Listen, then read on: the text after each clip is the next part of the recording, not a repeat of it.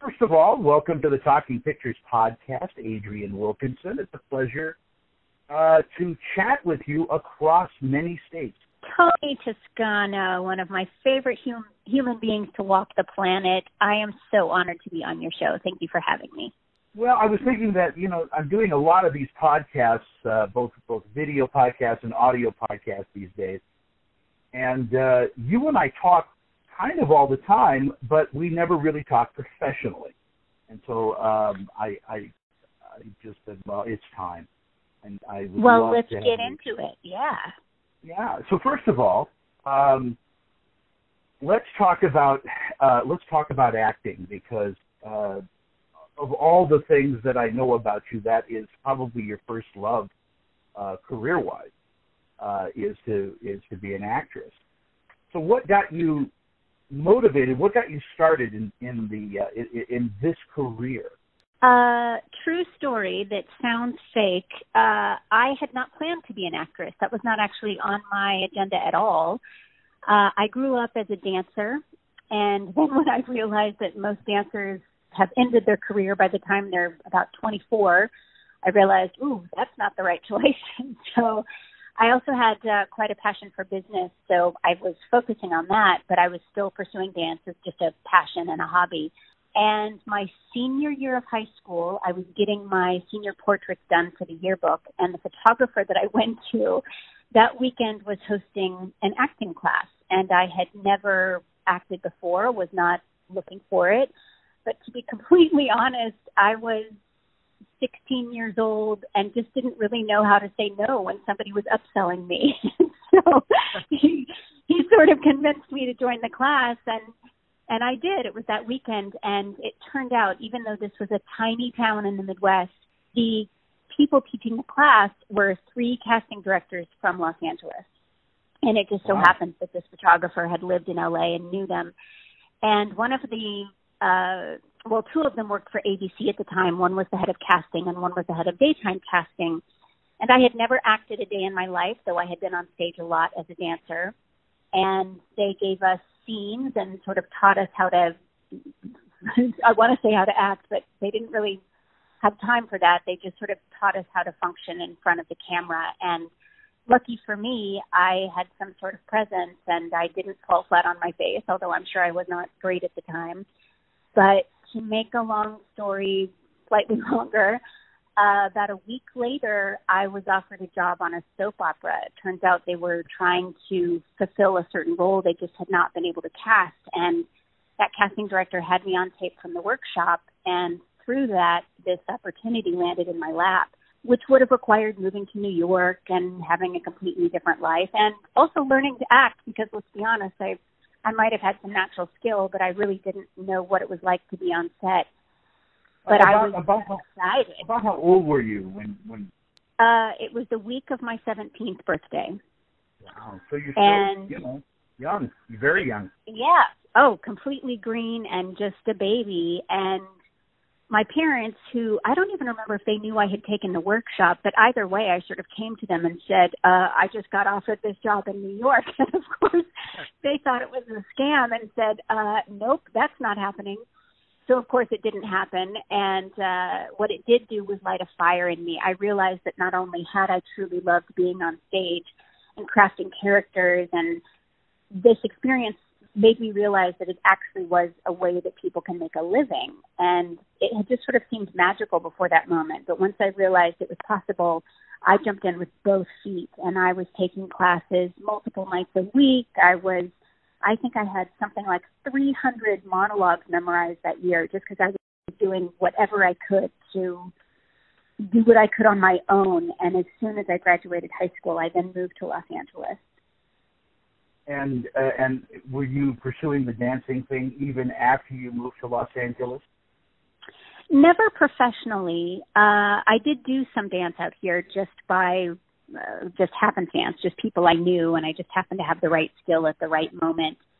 But it's different to be somewhat good at dance versus arriving in a place and realizing, oh wow, these are professional dancers that are stunningly talented.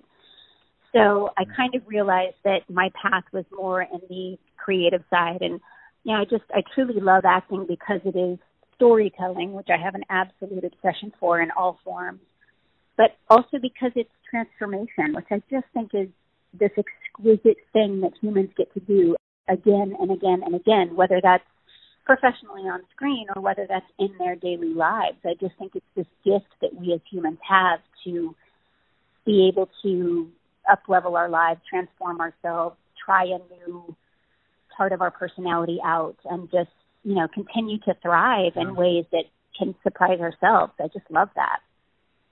But, but you kept yourself busy in Los Angeles in those early early years. Um, I know that you, you you did a few television shows like Sweet Valley High. Um, I think Saved by the Bell, the new class. I think you were in that. So I did, I did. I got my first job within four months of moving here, but I didn't actually make a living at it officially until a few years later when I booked Xena Warrior Princess. Yeah, but I mean, this is this is kind of a cue to all the actors and actresses out there that are you know new. Is is you know the first thing to do is is get seen, get get used to being on the set. You know, everybody's journey is different, and mine was strange because I actually got offered a second soap opera before I moved to Los Angeles. So I wow. really felt like, oh, they're just giving these jobs away and they cannot wait for me to show up.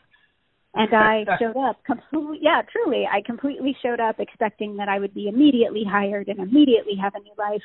And the hilarious thing that happened is that the one casting director that I knew who had offered me both of those jobs two weeks after I moved to Los Angeles, he quit the business to become a chef, which was his personal passion.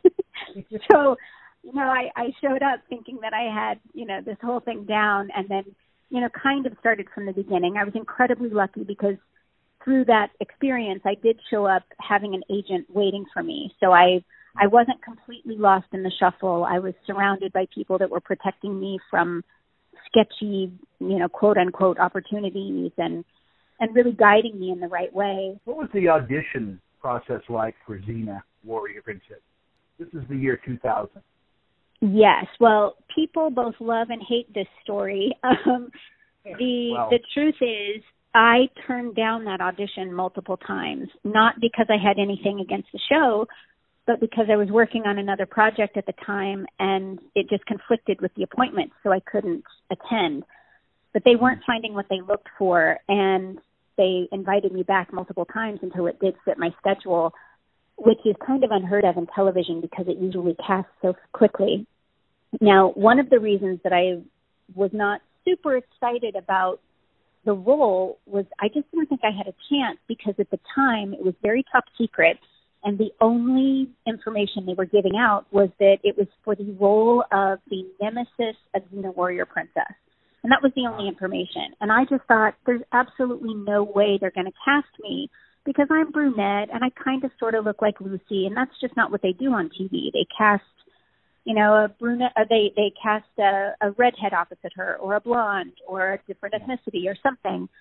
And they did invite me in. They did invite me to a callback.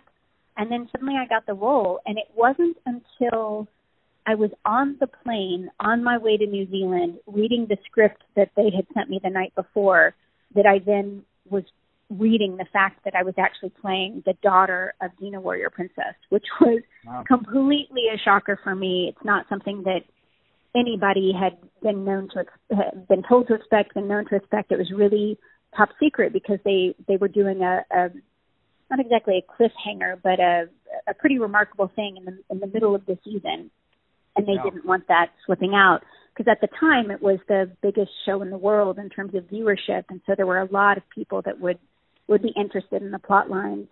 Uh, but out of the biggest show in the world that that Xena was, you made some incredible friendships. I mean, Renee O'Connor, uh, Lucy Lawless. I mean, um, you guys were like a family stuck out in New Zealand.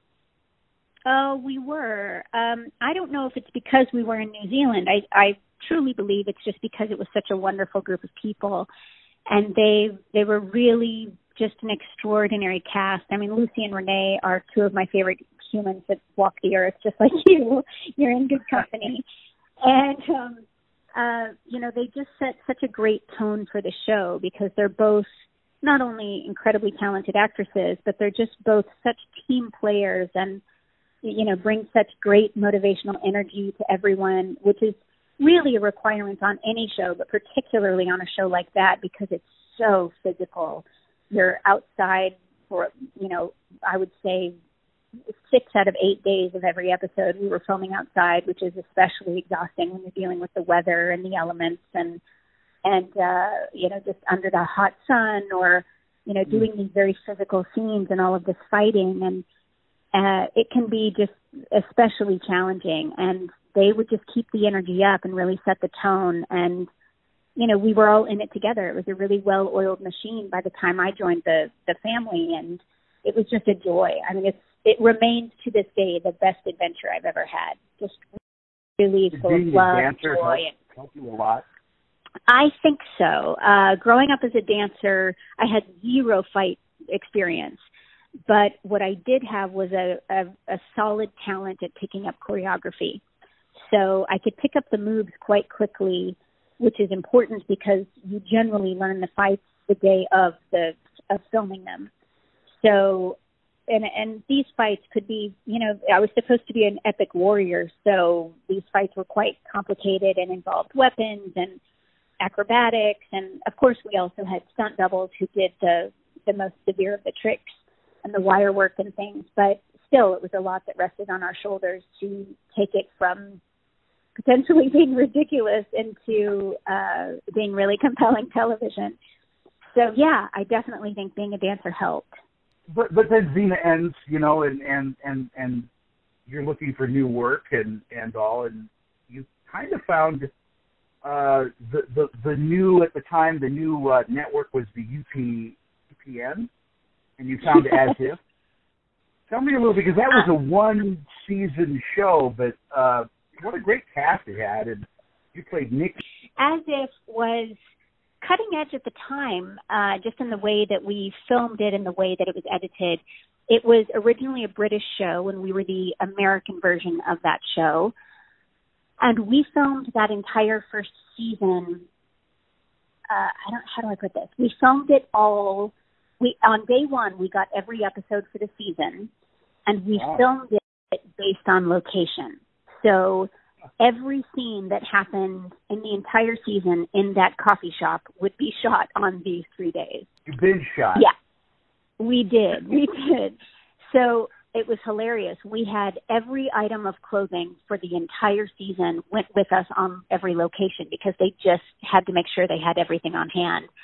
And it made it made it challenging because everything was out of order. And in one day you're playing you know, you're in the same environment but you're playing completely different moments in time and trying to make sure that it's making sense and not confusing and uh just that it's working and we also shot that show with this massive filming permit for downtown Los Angeles. Wow. So we shot a lot guerrilla style. We had like a say a 16 square block radius that we were working with and we would just jump out of the vans and start filming scenes until people on the street noticed. And as soon as they noticed, we would jump back in the vans, go to a different location, find something that would work, jump out and start filming and it made it incredibly full of energy and certainly fun to shoot, challenging to shoot, but very fun to shoot. But the hilarious and tragic ending to this story, uh, which I just it just makes me laugh because it just shows how, you know, the actors don't really they are just simply not given all the information. But what happened is uh, Viacom purchased UPN during the time that we were making that series. And contractually, they were required to finish out the contracts. In other words, let us finish filming the series. But what we didn't know is that they had decided before we had ever shot even one day, they had already decided that they weren't going to air our show oh, because oh, it would make them more money to air other shows in the end, because they liked it, they gave us just a bit of a. I think we only one or two episodes aired, which was I think just filler for them. But then they put on a show of their own that was cheaper to make, and so the returns would be better, which had been their plan all along. And Tony, prepare yourself. the show we were replaced with was a reality show, and this was right as reality was taking off. It was a reality dating show where strangers, couples, would be chained together to spend 24 hours together to see if it was true love, where they could be no more than 12 feet apart from each other. It was called Chains of Love. Oh, wow. I just think it's hilarious. I just think, you know, the entertainment business is it's full of such humor to me and it's so delightful because it's both extraordinary and ridiculous always at the same time. Yeah, you're never as an actress, you're never sure who's got the power to hire you or even fire you. You know, it's always left up to the gods it seems to me.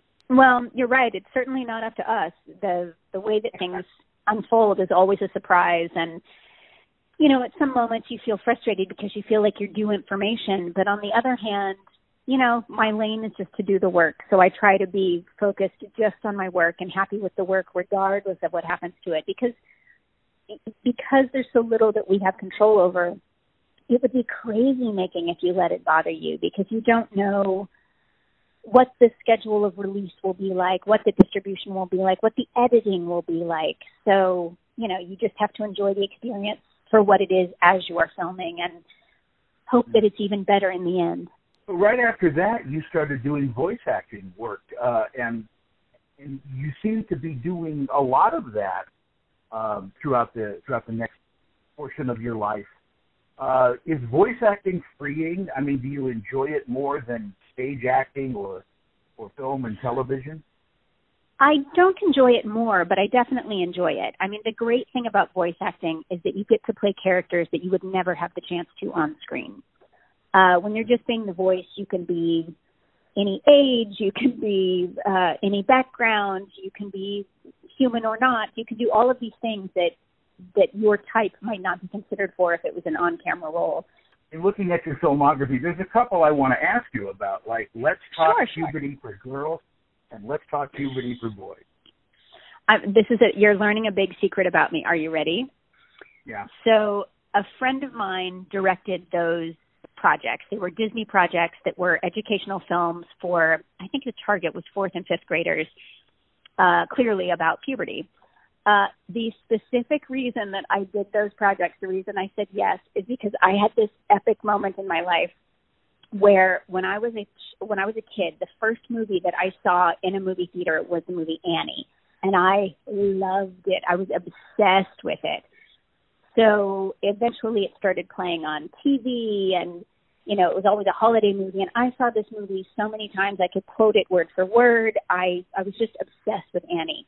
Well, fast forward to my fifth grade year, and it's time for the sex education class, and the boys get sent to one classroom and the girls get sent to another, which, by the way, is absurd. This is ridiculous teaching, but whatever. Uh, that has since changed, but but the girls are in one room and they pull in this uh you know they pull in the TV and they're going to pop in a video they turn the TV on and my my brain like explodes because the girl who is teaching us about becoming a woman on this video is the girl who played Annie. Oh no. So Annie is teaching me what's happening in my life. And it was this moment that I never forgot and that I was always so charmed by so when my friend got this job and was uh, uh, directing and producing this project and reached out to me, it just tickled me. I it I just thought it was so funny and also, I mean, certainly educational and worthwhile material. But I just thought it was so funny, and I truly said yes because of that Annie adjacent moment that happened when I was in fifth grade. Well, you know that, like I said, the business is it's a very interesting business, and there are certainly a lot of unique coincidences. You know, one week you're working uh, with with a guy that's a gaffer, and you know, six years later he's directing a film you're in. I mean, that's how kind of interesting I've always felt show business has been. Do you find that true as well? Are there people that keep running into your life uh, from different uh, areas in your past? Oh, completely. But not only do I think that that just naturally happens, I actively make that happen. I'm a I'm a big believer in loving everyone that you work with. I want to have an incredibly joyous work experience. And so I make a point to stay connected to anybody that I enjoyed working with, whether that was a gaffer or the director or the makeup artist or whoever. If I like someone, I make sure we swap info and professionally we stay connected.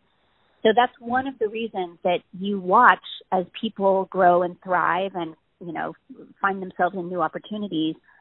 And, you know, the sort of the more powerful that someone gets in that particular moment in their life, you know, one of the main things that we all want is to be able to trust our team. And so it doesn't surprise me when things like that happen where you are working again and again with the same people just because you've created this collective where you feel safe and uh, able to really push your talent and feel not only challenged by those around you who are pushing you to do your best, but also just that you are in an environment that is safe enough for you to take chances and just feel supported. Yeah. So I do that all the time. That's one of the the joys I think of being in this business.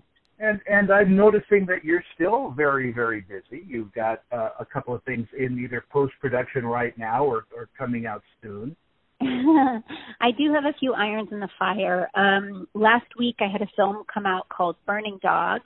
Uh, it's uh, myself and Greg Grunberg, Eddie Jemison, uh, Johnny Dowers, it's on all the streaming platforms, so you can look up burningdogfilm.com and it has direct links to all of the the streaming outlets. Uh, that one, I'm just, it was a joy to film. It's super fun and ridiculous. It's an action comedy. I have the most absurd outfits I've ever worn in my life. I mean, in one scene, I'm dressed as a teddy bear, so that alone is. Uh, and I and you're right. Uh, Dreamcatcher is also on the roster. Uh, Dreamcatcher will be out in theaters later this year. Uh, it is a thriller. I play a character named Josephine Tully, who is an agent, and maybe the most fun I've ever had as a character because even though it's a modern day, you know, current project, it takes place at a EDM music festival, very sexy young cast, and it's just a delight for the eyes. It's really just a yummy movie to to watch. I saw the rough cut of it a couple of months ago, and it's mm. really just delicious.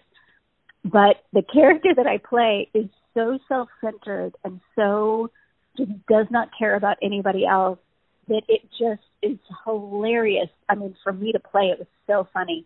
But I just think it's so great on screen because there's a lot of these young kids that are sort of self-obsessed in their own selfie way. And her mm. commentary, Josephine's commentary through the movie, I just find so delightful, and I think people will get a real kick out of it. And along with that, though, I mean, just before the coronavirus hit us, uh, you were doing conventions all over the world. Um, people still are in love with uh, with your character from Xena, and um, discovering you anew, as they say, with reruns and all of that. How does that make you feel? That you know you are quite sought after. Uh, it's a it's a funny thing that I think none of us expected when we were on the show. Even knowing that it was a popular viewing experience, I don't think any of us involved on, on Xena would have thought that it would still be such a touchstone for people, but it has really had a second life or a third or a fourth life at this point where, you know, it's it's great television in that it's escapism if that's what you're looking for. It's empowerment if that's what you're looking for. It's girl power if that's what you're looking for. It's uh, it's the great thing about the show is that it never took itself so, too seriously. So there would be these hilarious campy episodes that are just silly and fun. Mm-hmm. And there would be these deep emotional spiritual episodes that were beautiful. And there were also, you know, it sort of pick your poison. There were also musical episodes and, you know, just all kinds of things. And, and, you know, conventions, uh, personal appearances have been really remarkable in being able to have direct contact with that fan base and that fan base that just continues to grow. And they've become such a powerful community and such an amazing force for good. The Xenite community has raised, I mean, I would say millions of dollars at this point uh, for various charities, and it's you know the there was a theme throughout the show of Xena about the greater good, and that has continued on, and it's been just an absolute joy to be part of, and to just to see how people have used these you know what what can seem silly and just entertainment but when you realize it has this massive impact on people's lives and and that even though on one hand it is just storytelling on another hand it is absolutely shelter for a lot of people. It's being seen for a lot of people. It's having a friend for many people. And certainly that's the Xena is not the only show that qualifies for all of those things. But i think it was one of the original shows that really gave a voice to the voiceless and an identity to a lot of people who felt they weren't seen on screen up until then. And you know, it's also just in terms of personal appearances, it's also just fun because you know, I have work in the in with Xenites, I have work in the Star Wars universe and in the Star Trek universe and in the Whedonverse and so just getting to experience all these different fan bases and you also feel absolutely just so grateful that you were able to play that part in that person's life because they saw something in that character that saved them at a special moment or gave them family at a moment or just made them feel seen. And there's something really important and powerful about that. And you know every kind of storytelling is important for humans i think. And this is you know whether it's uh, a big award winning drama or whether it's something that just provides comfort. They both have incredible value. And uh, and and you have a great deal of value to me because I I adore you. uh, we are family, aren't we? I mean, people listening to this podcast, you know, we're talking professionally, but you and I, um, uh, you know, I see you personally when I come to LA and and, and get dinners together and things like that. You have always been one of the kindest people I think I've ever met. Um, and oh. I don't think it's show business that did that. I think your your your parents did a great job in raising you, but you just have this aura of kindness around you. Oh, Tony, thank you. And yeah, definitely a shout out to my parents for sure. maybe we can get maybe we can get them to listen to this podcast and then there'll be four of us. See, um, exactly. That would be amazing. No, I mean I I really do um treasure your friendship over these last years and Oh, well, thank you so much for having me, Tony. And you know, I jump at the chance to spend any time with you, whether that is in person or virtually. So I'm I'm grateful that you made the time and invited me on.